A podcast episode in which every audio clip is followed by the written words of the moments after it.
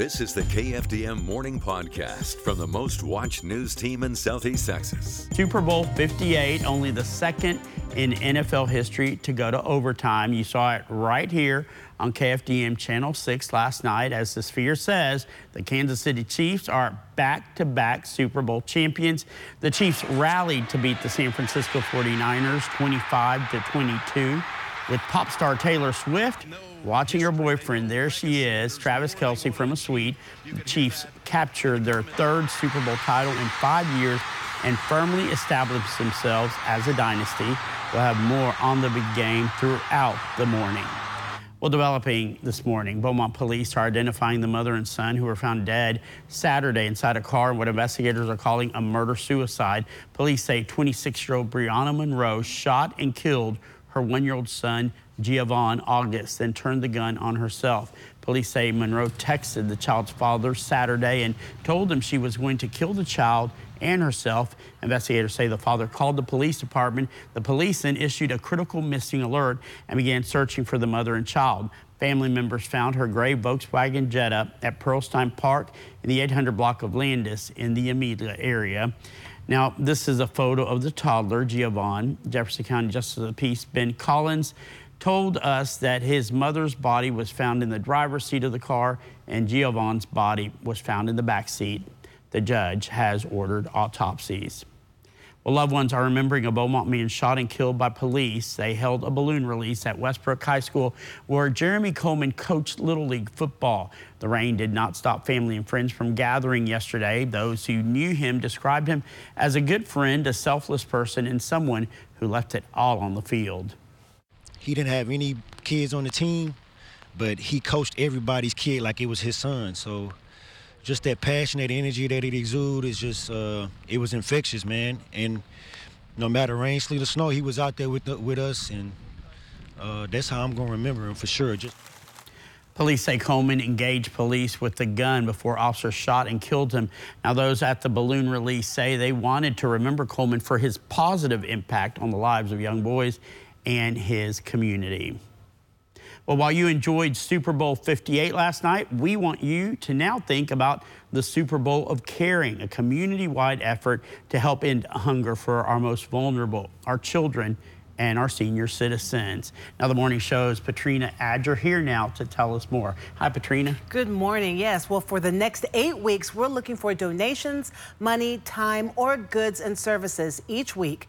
KFDM anchor Kimberly Roosley will share a story highlighting the need and the efforts being done to help. This morning, we're focusing on the Food Bank's backpack program. This seemingly small bag of food makes a big difference for elementary school students in Southeast Texas. You want to take care of those that often can't fend for themselves. Here's the sad reality Monday through Friday, children can depend on meals at school, but when the weekend comes, many are left to fend for themselves. Harvey Zernial, the president and CEO of the Southeast Texas Food Bank, explains how the backpack program helps to fill that gap. It's one of our most recognized programs. It's one of our most talked about programs, and it is one of our better funded programs by donors in the community.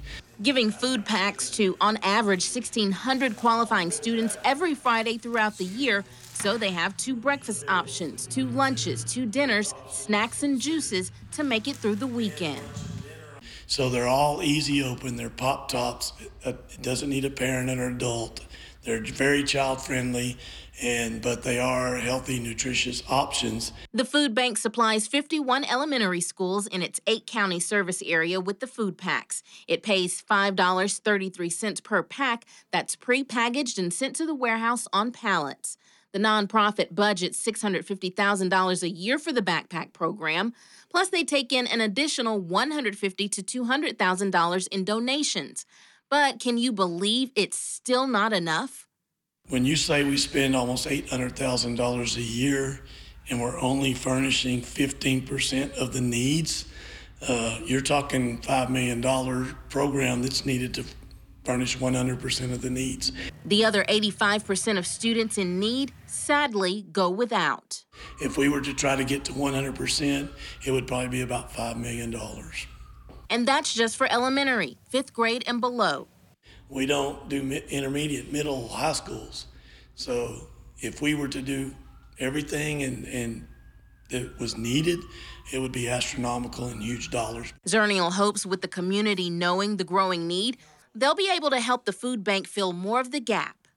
The children need the support, and the families need the help, uh, and hopefully we can grow and provide more, and that's what I think the campaign's about. Now, you can help make a big difference for our little ones by donating to our Super Bowl of Caring initiative. We have a QR code right there where you can aim your camera on your phone at the uh, flow code on your screen. Then tap the banner that shows up and you'll be directed to our Super Bowl of Caring donation page. You can also find a link on our website, kfdm.com, to donate a $10 donation can provide up to 30 meals. And $175 provides food for a child for an entire school year. Now, you can also make donations in person at different partners for the campaign, and you can volunteer. Those details are on our website. And now, your daily forecast from the KFDM Weather Authority. Good morning, Southeast Texas, from the KFDM and Fox 4 Weather Center. I'm meteorologist Chad Sandwell.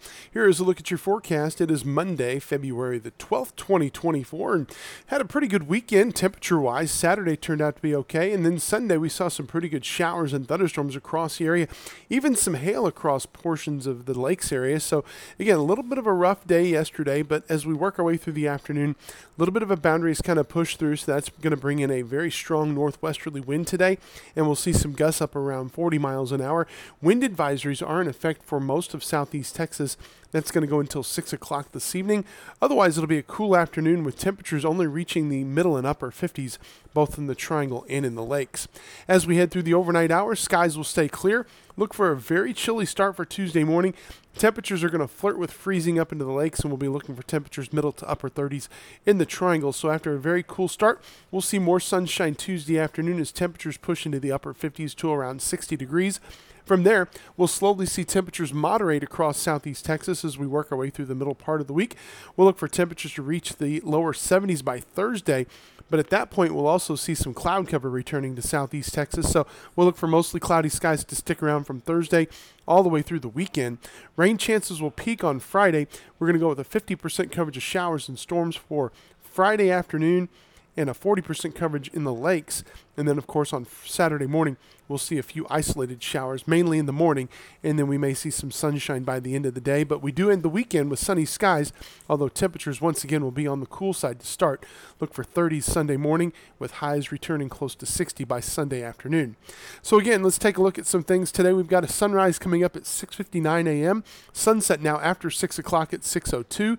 We've got low risk, uh, I should say, low levels of tree pollen, grass pollen, and weed pollen, while the mold spores are high. And our high tide comes up at 4:02 this morning, and again at 5:34 this afternoon. Recapping your forecast for this Monday, once we scour out some cloud cover, we should be looking at mostly sunny skies. Our high temperature today should top out into the middle and upper 50s, with that wind advisory in effect until 6 o'clock this evening. Don't forget, you can get your forecast anytime online at kfdm.com. You can follow us on social media. We're on Facebook, Instagram, and X, and you can download our forecast anytime at kfdm.com. From the KFDM and Fox 4 Weather Center, I'm meteorologist Chad Sandwell. Make it a great day. Thanks for listening, and join us again tomorrow for the KFDM News Podcast.